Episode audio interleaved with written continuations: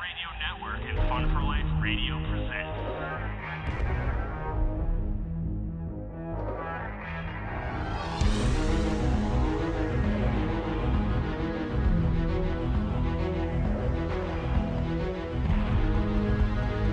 This is Hollywood Unfiltered, hosted by Dana Buckler and Brandon Louhier. Okay, everybody, welcome back to Hollywood Unfiltered on Fun for Life Radio, part of the Dash Radio Network. My name is Dana Buckler, I'm Brandon Lou here. and as always, we're pleased that you're taking just a little time out of your day to listen. Now, we've got a lot going on today, a lot of stories, a lot of really interesting conversation planned for today. So, Brandon, I'm going to kick it over to you. First, how are you doing? And second, what is trending? What's on your radar? Dana, I'm doing very well, thank you. I hope you're doing the same. There is a lot to talk about. Let's jump right in. First things first, we're on the radio. We play a lot of music on this station. The Recording Academy has announced the first slate of artists to perform at the upcoming 2022 Grammys, officially known as the 64th Grammy Awards, officially. I'm not making fun of them. I love the Grammys. Sorry. Taking the stage on music's biggest night will be current nominees Brothers Osborne, BTS, Brandi Carlile, Billie Eilish, Lil Nas X with Jack Harlow and Olivia Rodrigo. And they'll be live from the MGM Grand in uh, the Garden Arena in Vegas. It's going to be hosted by Trevor Noah. You guys can see that on Sunday, April 3rd on CBS or on Paramount Plus. Now that's cool and all. There's a little bit of drama I wanted to ask you about, Dana. Did you hear that Kanye West was barred from performing at the Grammys? I guess because of uh, some concerning online behavior, and Kanye's own representatives confirmed that. Well, I did read that uh, sort of the, the, the tag headline about that. Now, what really kind of struck my eye, and, and admittedly, Brandon, I'm I'm my focus has always been more into movies. I do, of, of course, appreciate music, and that is a hell of a, a lineup of artists, and I will definitely tune in. I'm excited for the Grammys, but it's not my my primary focus. But what caught my attention when you were talking about, you know, who's hosting and who's been told they're not performing. You've got Trevor Noah from The Daily Show, amazing, amazing comedian, one of the smartest guys out there, and somebody that I, I make it a point to really tune in uh, to watch The Daily Show, and especially his YouTube channel on there. It's amazing. But he got into a, a little bit of a situation with Kanye, so one has to ask the question, Brandon, was it his tiff with was it Kanye's tiff with Trevor Noah that got him exiled from performing at the Grammys? Your thoughts? See, that's a good question. I think that that has to play a part. If for anyone who doesn't know, Kanye is going through a divorce with Kim Kardashian, and is ne- and Kim is now dating uh, Pete Davidson, the Saturday Night Live comedian, who I'm a fan of. I'm a fan of all these people. But uh, so Kanye put together this video called Easy uh, with the game, and it basically there's like a claymation version of Pete Davidson that gets buried alive. It's kind of funny. I mean, like it really is kind of funny.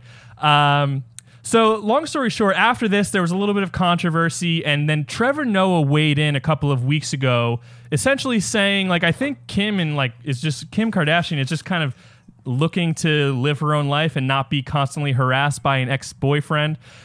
Then Kanye, for whatever reason, went on Trevor Noah's Instagram and used some racial slurs and got banned. And uh, and then shortly after that was when the uh, CBS and the Recording Academy announced that he wouldn't be performing. Now, there's a lot of other controversies, as everybody knows. Kanye West, when he makes public appearances, I mean, they're often out. They're often kind of negative or outlandish. I think there's like there's a lot of controversies. I think the Academy could be concerned about beyond just hosting with Trevor Noah and any potential friction there, including some of the other stuff he's posted on social media, his continued harassment of Pete Davidson, he's, you know, harassing of Kim Kardashian. He could attempt, you know, I think there's concern he could attempt to lobby public sentiment for custody of his children. He could make statements in support of, you know, accused sex offender Marilyn Manson or, you know, DaBaby, the rapper who used homophobic slurs, both of whom he's featured at his recent concerts or listening events. He could make more misguided statements about slavery or revive his uh, love for President Trump. Conversely, he could use the platform to do something that isn't self serving, like, you know, saying that George Bush doesn't care about black people, like he did in uh, 2005 during the Hurricane Katrina fundraiser. But I think most of all, yeah, I think the you know, with all these reports, I think the big thing is probably the beef with Trevor Noah. And just like, listen, man, I'm hosting this thing. I don't want to worry. I have enough to worry about and remember and meet my marks and my staging and all this. I don't have to. I don't want to have to worry about Kanye pulling a uh, Yo Taylor, you know, in, on on on on the big night. So I think yeah, probably has something to do with it. the famous I'm going to let you finish. but Beyonce Still had the the greatest classic video of all time. I remember just watching that live when it happened. I was like, "What in the world?" And President. Obama, when they caught they caught President Obama off mark going, uh, off camera going, uh, or excuse me, off mic going, "He's a jackass." You know, like it was just. I mean, listen, when the president of the United States, one of the most eloquent men who's ever lived, calls you a jackass, I think you might have stepped over some sort of line. But that's just my opinion. What do I know? I, I will say this, you know. Have you have you uh, have you got the stem player yet? Are are you listening to Donda Donda two yet? Not yet. I'm not on the Donda stem player train yet, uh, Dana. Okay, fair enough. Fair enough. All right. Well, that's that's going to be interesting. And look, when it comes to Kanye, I don't I don't proclaim to be an expert, but I will openly admit to searching for a lot of his follies on YouTube. You know, whether it be the "You Don't Have the Answers" interview with Sway, to you know, uh, of course, I I remember watching that uh, in 2005, so that would have been 17 years ago. Watching the Hurricane Katrina fundraiser and the just the look on Mike Myers' face when when when Kanye says that he just he he audibly gasps and look over at and looks over at Kanye and then they just quickly cut to someone else and I mean this was that was really pre YouTube pre Twitter, pre anything. So that was viral before viral was a thing because every news agency picked up on that. And yeah, I mean, let's be honest, his, his public appearances have been strife with controversy and you know, what's the old adage though? There's no such thing as bad publicity, you know. So he he has definitely kept himself in the pop culture zeitgeist for going on damn near 20 years now. So I don't know if it's intentional. I think some of it might be, some of it's unintentional. He's just a very interesting guy. I'll, I'll leave it at that. I do agree. He's very controversial, and yeah, whether intentional or not, he is a master of staying in the headlines and keeping us talking about him. So there's something to be said for that. One more little note on this: Trevor Noah did have a response after all that. He said after the canceling of his performance, Trevor said, "I said counsel Kanye, not cancel Kanye." So you know, there, there you have it. Fair enough. Now here's a here's another interesting little uh, I will say I won't say it's quite as dramatic as the Kanye, Kim Kardashian, Pete Davidson beef, Trevor Noah beef, but you know acclaimed director Steven Spielberg says he won't direct another musical after West Side Story. It was, it was during the Producers Guild of America Awards nominee breakfast that was held last week, and yeah, the filmmaker t- told the Hollywood Reporter that he he wouldn't do it again. What do you think of that? Do you think it was? Why do you think? Let me ask you this: Why do you think he uh, won't do it? Do you think it's like a one and done, or do you think he had a bad uh, experience filming it, and then maybe the movie not doing as well as some people might have hoped? Does that have does that play a factor in his comment? I reached out to one of my sources yesterday because I did catch that article. One of my sources uh, who worked with Spielberg in the in the 80s and has you know continues to uh, have an acquaintance with him, and he said he wasn't surprised by that statement at all, and the reason being that he suspects is because of the disappointment in the box office numbers. The, I mean, the fact that this this didn't just fail. I mean, let's be fair; it bombed miserably, and look, he's not going to go through that again, you know, and, and he is, he is completely in control of his sets. When he's on, when he's on set, whether it's in the producing role, the directing role, he is completely in, in control. So I can't imagine that he had a difficult time making the film because he's such a master of this that he's going to create whatever environment he wants. It has to break down to the poor box office performance and possibly here's my conspiracy theory and possibly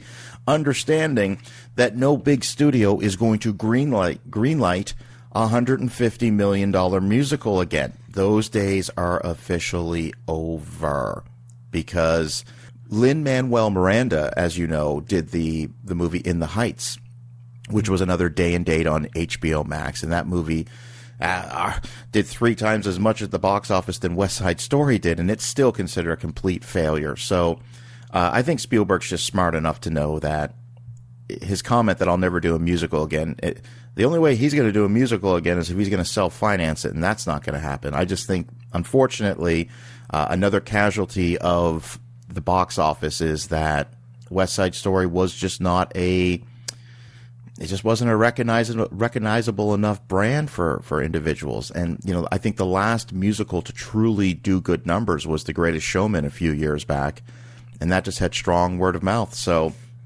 I think it's just a case of he knew he knows he's not going to do another one of these. He's 75 years old. He's he's focusing on you know doing films that I think he knows that he can get made basically.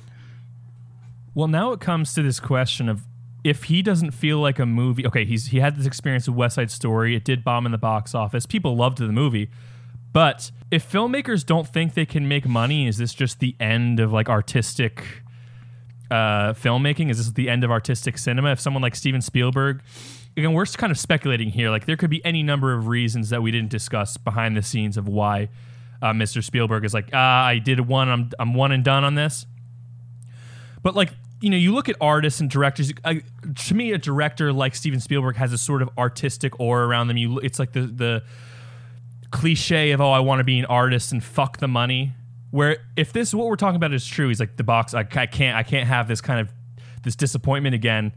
Does this signal to other filmmakers that like if you're not going to make money, if this isn't going to be profitable, then we can't make these artistic films? Or like how, do, how does that work now then? Okay, I'm going to say what I'm about to say. I want to have the biggest caveat in the world when I say this. I love Steven Spielberg movies. I love it. Jaws is my all-time favorite movie. I think Schindler's, Schindler's List is one of the most important films ever made, and it's one that I've seen numerous times, and I, I think it's just so damn important. But Brandon, just for the sake of this conversation, let's look at the last five movies that Spielberg has has put out over the past, I guess, ten years. West Side Story in 2021, Ready Player One in 2018. Did you see that film? No. That's okay. Didn't it's a see it. very interesting movie. Uh, you know, it was. Uh, hang on a second here. It made that was his like last really successful movie. It made five hundred and eighty million dollars worldwide, but it was on a two hundred million dollar budget, probably with two hundred million dollar marketing campaign, and it's essentially an animated film. So it was good. Then after that, we have The Post in 2017, which is a very, you know, very contained story. It's excellent. It's one of these movies that if you're ever going to watch All the President's Men, watch The Post first. This movie made 180 million dollars worldwide. You know, so then after that, you've got the BFG, you've got Bridge of Scott, Spies, Lincoln, War, War What do all these movies have in common? None of them are what I call legacy Spielberg. Okay? You admit it yourself. You didn't see uh, Ready Player One. Did you see The Post? No, I did not. Did you see BFG? No, I did not. Did you see War Horse? Again, no, I did not. And that's okay because most people are going to say these things because I think Spielberg wanted West Side Story to be what I call legacy Spielberg. Now, what is legacy Spielberg? When you think Steven Spielberg, you think Jaws, you think Close Encounters of the Third Kind, Raiders of the Lost Ark, E.T., Jurassic Park, Schindler's List, Saving Private Ryan. I mean, these are movies that a hundred years from now are still going to be studied. And unfortunately, over the past 10 years, he has not put out a legacy film. I think he thought West Side Story might be that legacy film, and unfortunately, it has not. So he's not going to do another musical again. I think he's definitely going to try to do another legacy Spielberg film, one that will be talked about 100 years down the road. Now, this is just a speculation. And again, I reiterate, he's my favorite filmmaker. I'm rooting for him to do this. Yeah, well, I think one of the only things he really has left to check off his filmmaking bucket list is like a western, right? Like that's pretty much. He, what else hasn't he done? He's never really done a horror movie, and he's never really done a western. So uh, one could say that he's done some modern day west or futuristic westerns when you look like look at the movie like AI, artificial intelligence. Um, but he's done like I love a lot of his stuff that he did, like War of the Worlds, Catch Me If You Can. Munich is an amazing movie, absolutely. But we, he needs one more big Jurassic Park, Jaws, E.T., Raiders of the Lost Ark, one of these, and it needs to be something original hmm. because he's the king of creating original stories. Anyway, I'm sorry, I'm going off on a tangent. Love the guy, love him. Yeah, I agree. We'll see. Uh, we- We're both we're both rooting for Steven Spielberg. Hashtag Team Spielberg. Not that I you know we'll get that trending. So you know, in other news, Dana, this is something a little bit close to home, and by home I mean our home here on Dash Radio and Fun for Life Radio Network. The founder of Dash Radio, DJ Skee, is joining TSX Entertainment as the chief metaverse officer. Wah wah wah wah. Metaverse. DJ Skee's appointment complements T- TSX Entertainment's mission to combine the virtual and physical world and create live, immersive entertainment experiences that are beyond imagination. And as Chief Metaverse Officer, uh, DJ Skee will be responsible for, for providing the building blocks for an everlasting marketplace in the TSX metaverse. Dana, our own network, our own station might be a part of the metaverse. What do you think of this? Uh, this is where I'm going to definitely show my age. Okay. I am soon to be 44 years old in a few weeks. This metaverse, I've, I've been hearing tons about it. I think I've got a, uh, a somewhat, yeah, you know, rudimentary understanding of, of what the metaverse is. But from what I'm looking at, the metaverse is going to be the next biggest invention since the internet. And that's all I can really say about it. But to hear that our own network, Dash, that uh, that our guy at the very top, you know, he's going to be, you know, overseeing, you know, implementation of that. I'm excited. I'm super super excited. I'm happy to be part. I'm happy to be a part of this network. Have been since I started. so uh, Yeah. this is exciting. But I- I'll I'll openly admit I just don't understand enough about it. But it's exciting, and I know that if he's involved, that it, you know things are things are really going to be exciting. Yeah, I think it's you know it's one of those things where it's it's definitely so new and there's a lot of skepticism around it. A lot of people are nervous about the whole virtual reality, digital experience thing, or some people are. Some people are all on board with it.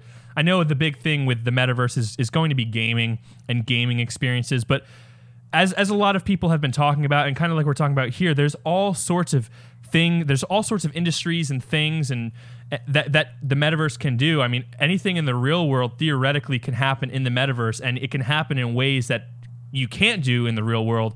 I mean i've seen some really interesting um and it's kind of funny videos if you have just friends hanging out but they're you know they're in the they're in the metaverse and they're like one has a shark for you know a shark head one one has a pizza for a head and it's like you know it's weird and silly. There's that aspect of like it's just like a new place for people to hang out online and I think that's cool. I'm really excited to see where this goes, and I'm proud to say, yeah, we have a, a the, the founder of Dash Radio who's part of this new charge. I hope that everything is done responsibly. I would be a liar if I said I wasn't personally a little bit concerned about this idea of taking every you know everyone and just shoving them into the matrix essentially literally and then uh, you know the real world just becomes like a you know a grayed out background noise i don't know i think that's probably a little bit too much of like a pessimistic view i think there's a lot of value that can be I think there's a lot of value people can get from the metaverse potentially. I think a lot of brands and uh, you know everyone who identifies new trends is looking to figure out how does that work in the metaverse. But Yeah, I, I wanted just to bring this up more, more not necessarily to talk about the metaverse, but more to talk about DJ Skee because he's a he's our big boss, and I thought it would be a nice shout out. But it's very interesting, and you never know. You could be sitting in the metaverse one day, Dana, and you put on your virtual headphones, and then you just listen to Dash Radio and Fun for Life. So, you know, I'm I'm looking at some practical applications for the metaverse, and I would imagine if okay, imagine if you will, that Marvel has their their foot in the metaverse, and they say they say uh, you can watch the new Spider-Man movie exclusively this weekend only, but it's in the metaverse, and you have to go in there and you watch it in a virtual movie theater. Or if I want to see my favorite band is performing a concert that's only in the metaverse, I think the the the practical applications are endless for the metaverse, but at the same time, you know, Hollywood ha- and and you know authors have been warning us about this, as you would say, plug into the matrix thing. So, look, we live in a world where photos are filtered, everything is a facade in so many cases. Uh, imagine, if you will, I, I feel like there will be, I don't know, I don't want to go too deep in this, but people can be whoever they want in the metaverse and i worry about individualism you know when it comes to that. But that's a completely different subject. Um, i again am very happy that uh, that i'm excited to see where this is going. I'm going to leave it at that. Yes, I am too. Absolutely, brandon you've been a next netflix subscriber for a long time. Yes? Absolutely. all right. Let me ask you a question and it's just this conversation just between you and i. No one else is listening All right, just die, just die, I, and we'll keep Off it between us, off the record, between the two of us, just just the two of us. You ever uh, lent out your password or your uh, your your login credentials for Netflix before? Do you ever lent those out? Yeah, I might have given away some credentials here or there, once or twice, off the record. Yeah, yes, of course. And again, just because this conversation is between you and I, you know, I have, I've been a Netflix subscriber for, oh gosh, I mean, I think they started the streaming in 2007, 2008. I've been on board. Back then, I paid four dollars a month, whatever, no big deal. Uh, yeah. So listen, you know, you know, when I had my when my girlfriend and I, we weren't living together, and it, it just seemed foolish that we would both pay for a Netflix subscription when one of us could we we basically borrowed each other's subscriptions. I had HBO Max, I had she had Netflix, she had Amazon. You know, we just bounced back and forth. But I wasn't out there just gallivanting around town giving out my Netflix password to everyone. But it was, you know, my mom. I went down to visit my mom one day, and I said, "You got to really watch this documentary." Oh, don't worry, we'll just use my credentials, and I might have left them on there. Now, we're not alone in this by any stretch of the imagination. We're definitely not alone in this. In fact, by some estimates, and this is incredibly conservative, it says up to 16% of Netflix users share their credentials. I think that number is above 50% because everybody I know shares their credentials with other people. That's just the, the, the universe we live in. However, that I'm not about to say that that's about to change, but we're about to get penalized for doing that. You see, Netflix has begun a pilot program in a few different territories around the world where they're introducing introducing algorithms, software, what, whatever it is that they use to track IP addresses.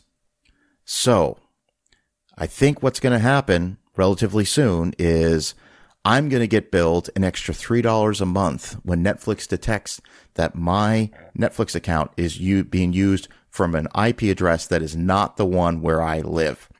They're ha- they they they're finally doing it. They're cracking down on it 15 years later.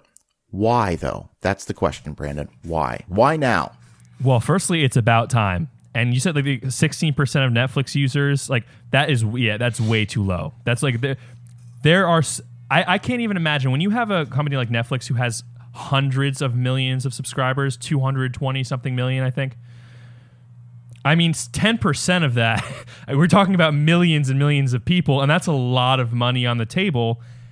And when you, again, like, there's only so many people in the Western world who want to subscribe to Netflix they're plateauing at a certain point and like w- yeah what do you do? I mean this is a sort of problem. There is a more there's like the moral and ethical question is it right to you know is it right to share the password or not? That's kind of a separate thing right? It's like yeah it's oh I'm, come on i just want my mom to see a documentary. I just want to you know i left my password for my girlfriend or my friend or whoever. I think Netflix is realizing a couple of things. Firstly, they they're leaving so much money on the table, and two, I think perhaps the technology has evolved to where they can actually track this. I think if they had the opportunity or they had the means to, you know, if they had the means to close in on this before, I think they probably would have, right? I agree. No, I, I agree. And what you said makes perfect sense. They're leaving, uh, well, let's see. I don't even want to say millions. They're leaving billions on the table. And as we've talked about in previous episodes of Hollywood Unfiltered on Fun for Life Radio, these companies are hemorrhaging money. We didn't talk about, by the way, I just want to circle back to something we said. We were talking about the operating costs of a Netflix, of an Amazon, of a Hulu, of an HBO Max. We didn't, we talked about licensing content, creating content. We didn't talk about the billions that they have to spend just for the infrastructure of these platforms. You know, let's think about it. When when we go on Facebook, we go on Twitter, we go on Snapchat, we go on YouTube, it just works. It works. It's amazing. It's incredible. Somebody's got to pay for that. By some estimates, Disney spends $8 billion a year just on the infrastructure alone for the Disney Plus platform. I don't blame Netflix for trying to go after as much money as they can. Now, am I willing to spend an extra $3 a month so that my mom can watch the Great British Cook Off or whatever? I don't know. I don't know.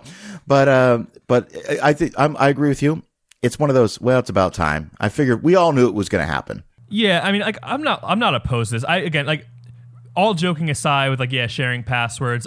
It's not something that happens regularly, and it's not something that would really. I don't think it would affect either of us in a terrible way. Like if we all, all of a sudden everyone who we've ever lent our password out to now gets locked out. I mean, okay, get your own Netflix now, I guess, because I'm not. I don't want to have to pay the extra.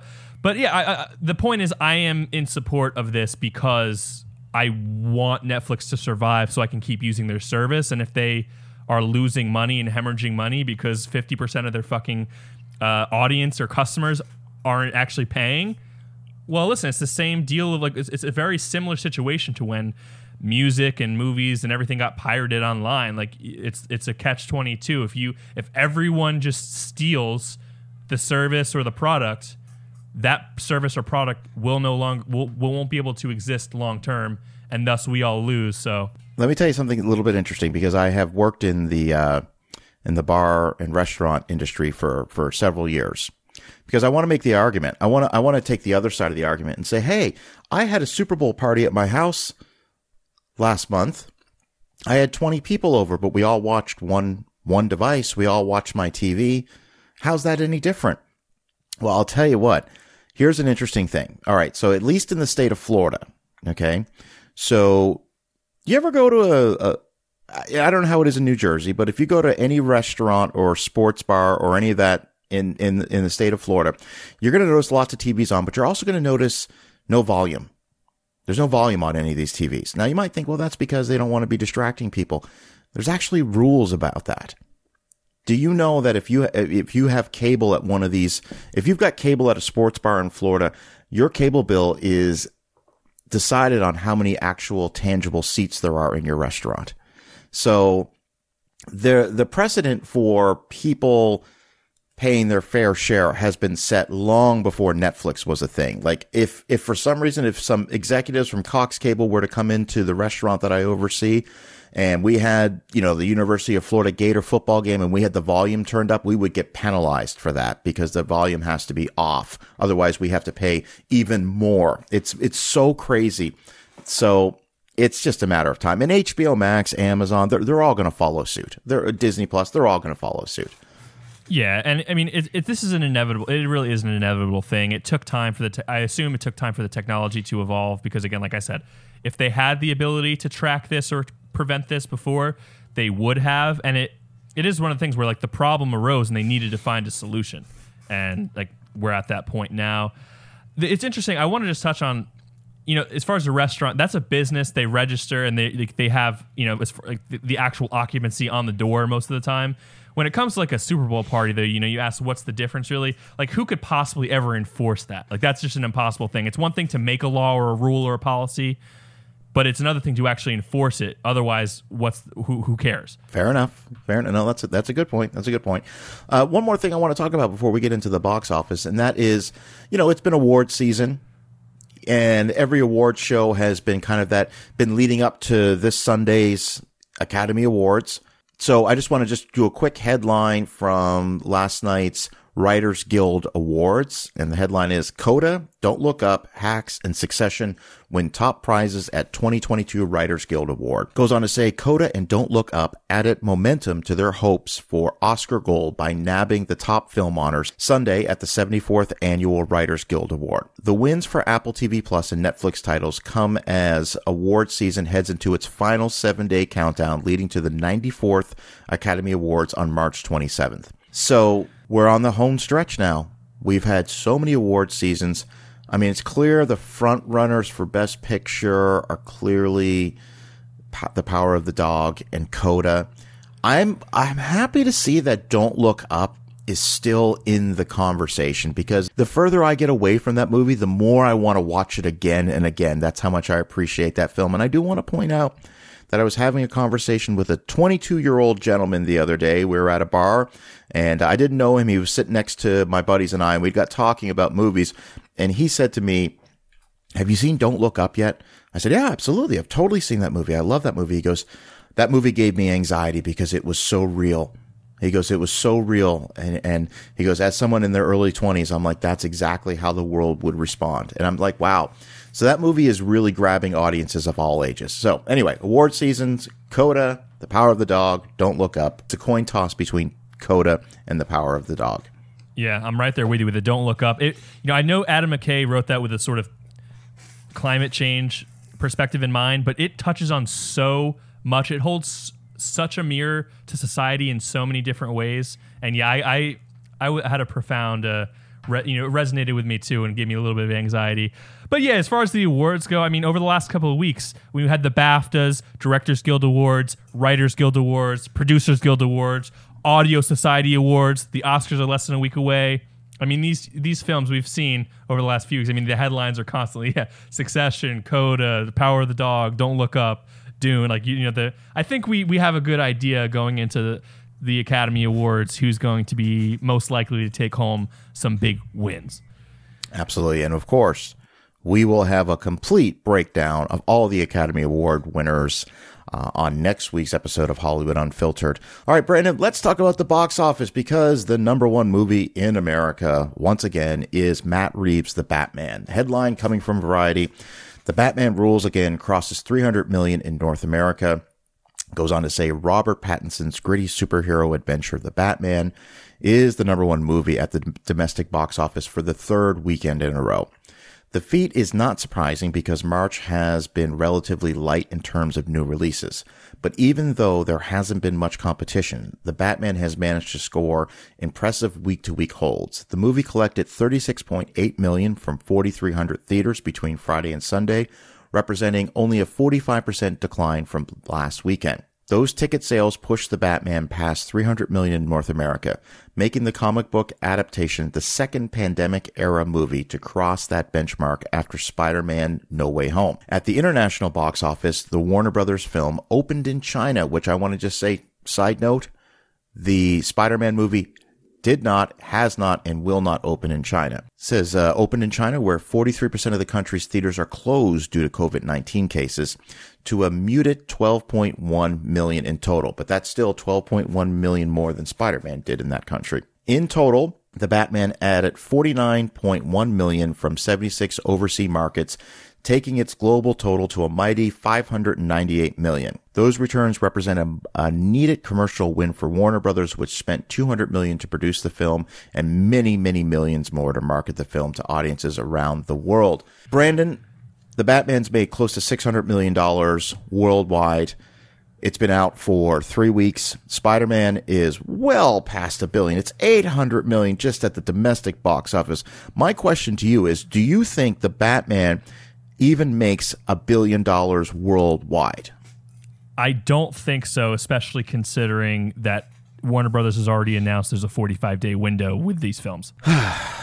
That's leaving money on the table. That really is leaving money on the table. The movie's coming out on HBO Max. That's not even extra. That's not even video on demand. That's not even a $20 rental or a $25 purchase. That is HBO Max. Boom. 45 days. Here you go. Now, I'm trying to understand. Somebody help me understand this. I get why the 2021 releases were released day and date. I get that. By all indications, that was a financial disaster for Warner Brothers, which is about to be taken over by Discovery. That's a completely different discussion. They committed to these 45 day windows. They've negotiated with the movie theaters. Disney is doing the exact same thing with the Doctor Strange. Hundreds of millions of dollars is being left on the table. But who are we? We're just a couple guys, you know, on the outskirts looking in. I don't know about these financial decisions, but in, you know, if I was running the company, I'd say uh, let's let's pump the brakes. Let's let's go back to the old sixty to ninety day theatrical window, especially if money's being made. Yeah, I, I mean, you see, like you, we saw Spider Man got pushed back at least one time, and I, I there, there's, it's undoubtable that part of that was because the movie was continually making money. It is a little bit weird. I mean, we are spectators and speculating However, it, it is odd to me that they that they would just announce right off the bat 45 days any of the streamers doing this. Because what if they have a hit on their hands and then you know they they're leaving you know tens of millions if not hundreds of millions of dollars on the table because they they just pre they just pre agreed to do this. Now this is still a little bit again we always talk about this is the wild west. We are in the wild west and maybe they're just testing for whatever reason. Maybe they have the you know as you call them the bean counters, the, you know the, the money crunchers or the you know the number guys. They say you know this makes sense. This is the efficient. This is we will got to try this. We think this will work. I mean, I'm looking at the chart here for some of the domestic box office performances of 2021. I mean, like only two of the films cumulatively did like over a hundred million. You're talking Space Jam was a flop, Suicide Squad, Conjuring, Mortal Kombat, Tom and Jerry, In the Heights, Matrix, Matrix Resurrections, Malignant, King Richard, Little Things, Many Saints of Newark, Cry Macho, Those Who Wish Me Dead, Judas, Judas and the Black Messiah, Reminiscence. All of these movies, like they got the day and date, and and that didn't work. Now I think they're just trying. Let's see if 45 days work because they're trying to balance box office and getting new subscribers to streaming. That's like the challenge, right? They're they're kind of competing with themselves. Last night, I, I found myself with a rare evening to myself. Uh, I didn't have any prior obligations, caught up on my audio production work, and I said, you know what? I might go see a movie. Yeah, you know what? That's what I, that's what I love to do. I might go see a movie. You know what? Maybe, maybe I'll go see the Batman movie again because you and I had some really interesting thoughts on that film and I definitely complained about the runtime. And I thought maybe I'll just go pop into the theater half an hour after it starts so the runtime doesn't feel as long. And then I stopped myself because I just said, you know what? What am I doing? It's going to be on HBO Max in a few weeks. I'm going to save my money. So, and there's me going, ah, you know what? I'm going to go see something else. And because I knew in the back of my mind, I'm not going to go through the experience of paying, you know, $17 for an IMAX ticket, another $25 for concessions. I'll just watch it at home. It's fine. I know exactly when it's coming out. April 19th is my birthday. I'm not going to forget that date. So, yeah. Yeah. Well, I mean, listen, we saw again, always bringing up Spider Man just because it's the most recent example, but we see with any any big movie that's a, that's a hit in the theaters, there's a sizable percentage of the overall gross is repeat viewings. And when you yeah, you exactly what you're describing here, you're not you're not going to be alone there. You're you know if you if you had you said oh man I really want to see Batman again, but you know it's going to be out. Boom, there's twenty five dollars. You know minus twenty five dollars for the theater and the studio. Uh, and and I don't know. We'll see, if we keep seeing this more and more. I think yeah, the box office is gonna is going to be the one that takes the hit because these these comp you know the the studios the big ones all have their own competing streaming services now, so it doesn't affect them as much as it used to because they can say, hey, you know, fuck you, box office, if we don't like it or whatever. You know, we, we'll just throw it on HBO Max or Netflix or whatever. I have some major, major news to announce to you and the listeners. Something that has been at least four months in the making. Brandon, amazing listeners of Hollywood Unfiltered on Fun for Life Radio, part of the Dash Radio Network. I finally saw Spider Man No Way Home. God, that's why you needed to go to Miami for a week. That's exactly it. I finally saw Spider-Man No Way Home. I finally I paid the I, I paid actual dollars to see the movie. I paid the rental fee. I sat at my house. I turned the lights off. I, I got the surround sound system optimized. Admittedly, I'm never the biggest Marvel fan. I have not. I've always just always been what it is, what it is. But I know throughout the course of the past four months, we gushed a lot about the the numbers. I finally had to see the movie. And I'm going to tell you something. It's a very entertaining movie. It has a really good pace to it. It is soaking wet in nostalgia. It's sno- soaking hmm. wet in fan service to a degree that I don't think I've ever seen before.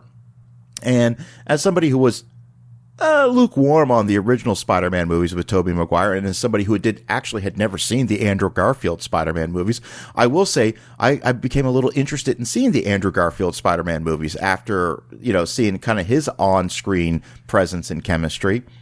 Uh, oh, but overall, like I'll admit, it was possibly more entertaining than the Batman. There, I've said it. I don't want to say anything more than that. That's it. We're done. We're moving on. Woo. wow, that's on. That's going to be on the public record forever now. You realize that, right? You can't. Take Oh that no! back. The, are, are, isn't this conversation just between you and I? Wait, are we oh wait a second. Wait a second. Hold on. Where's So- our producer, Jonathan? I have someone lied to us.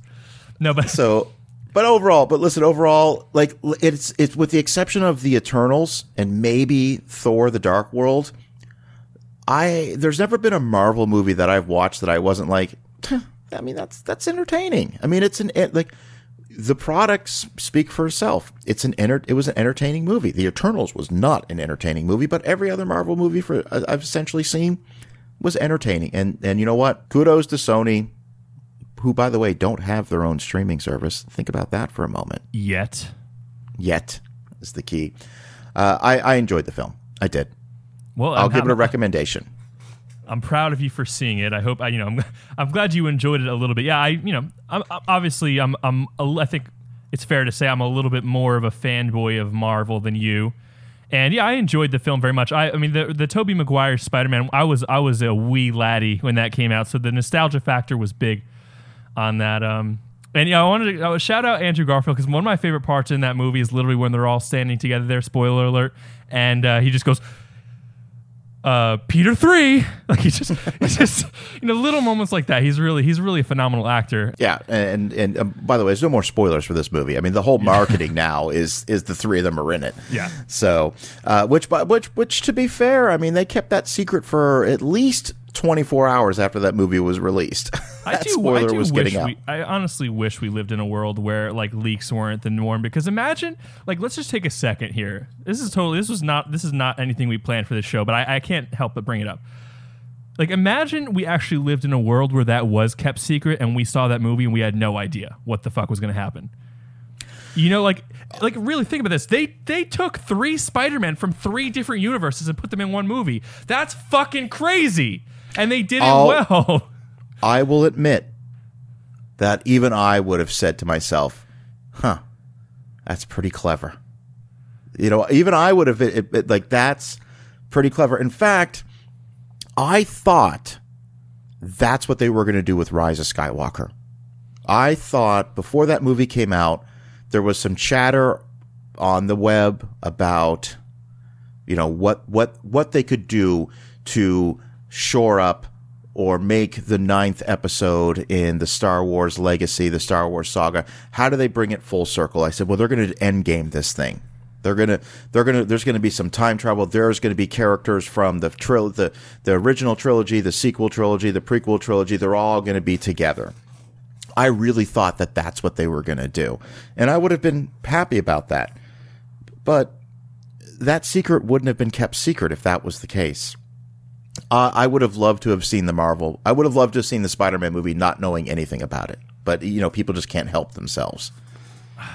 I mean, yeah, it's just the world we live in. I guess the only like the real solution there would just be to totally unplug and opt out of social media and online and news. And unfortunately, because you know, well, not really unfortunately, but because we have a radio show and that that deals with entertainment news, it's virtually impossible for us to to avoid stuff like that. I think, but it, it's fun I- to imagine that you know having I that do- shock.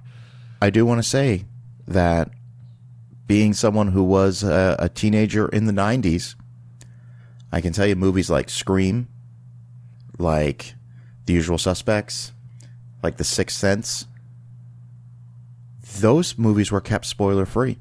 I saw The Sixth Sense a month after it came out. I had no idea what the twist ending was in that movie, and I'm not going to spoil it because I know there's a younger generation that hasn't seen that movie. There's a great twist ending in it, and it got me. I was like, holy shit, no shit. Now I have to see this movie again. Uh, but back then, you're not getting away with that now. Sixth Sense released as is 2022. People are going to be talking about the, you know, 20, 12 hours after the movie comes out. They're going to talk about the twist ending. So it's it's just interesting. All right, well, Brandon, I unfortunately, I boy, time flies when you're having fun. Yeah. We actually had a couple more stories we didn't even get a chance to cover. That's how much. That's how much was going on right now. So we're gonna we're gonna table a couple of our stories till next week. Of course, next week is going to be our big Academy Awards. We're gonna have all the the winners, the losers, the the outrageous controversy, which is I'm sure bound to happen. So it's gonna be exciting. I'm looking forward to the Academy Awards. Brandon, Coda, The Power of the Dog, make a prediction right now. We're not gonna hold you to it. Power of the dog. Power of the Dog. All right, I'm gonna go with Coda just because I think the momentum on that has really began to ratchet up. So, if you can, please follow this station, Fun for Life Radio, on Instagram at Fun for Life Radio. If you want to follow me on Instagram, you can do so at the Dana Buckler. And of course, if you're just tuning in right now and you're saying, wait a second, I'm just listening to these guys and they're saying goodbye. Not to worry, because this episode, along with every other episode of season two of Hollywood Unfiltered, is available in podcast format wherever you get your podcasts. Just search Hollywood Unfiltered. Brandon, it's always a pleasure, my friend. Yes, sir. Dana, see you next week.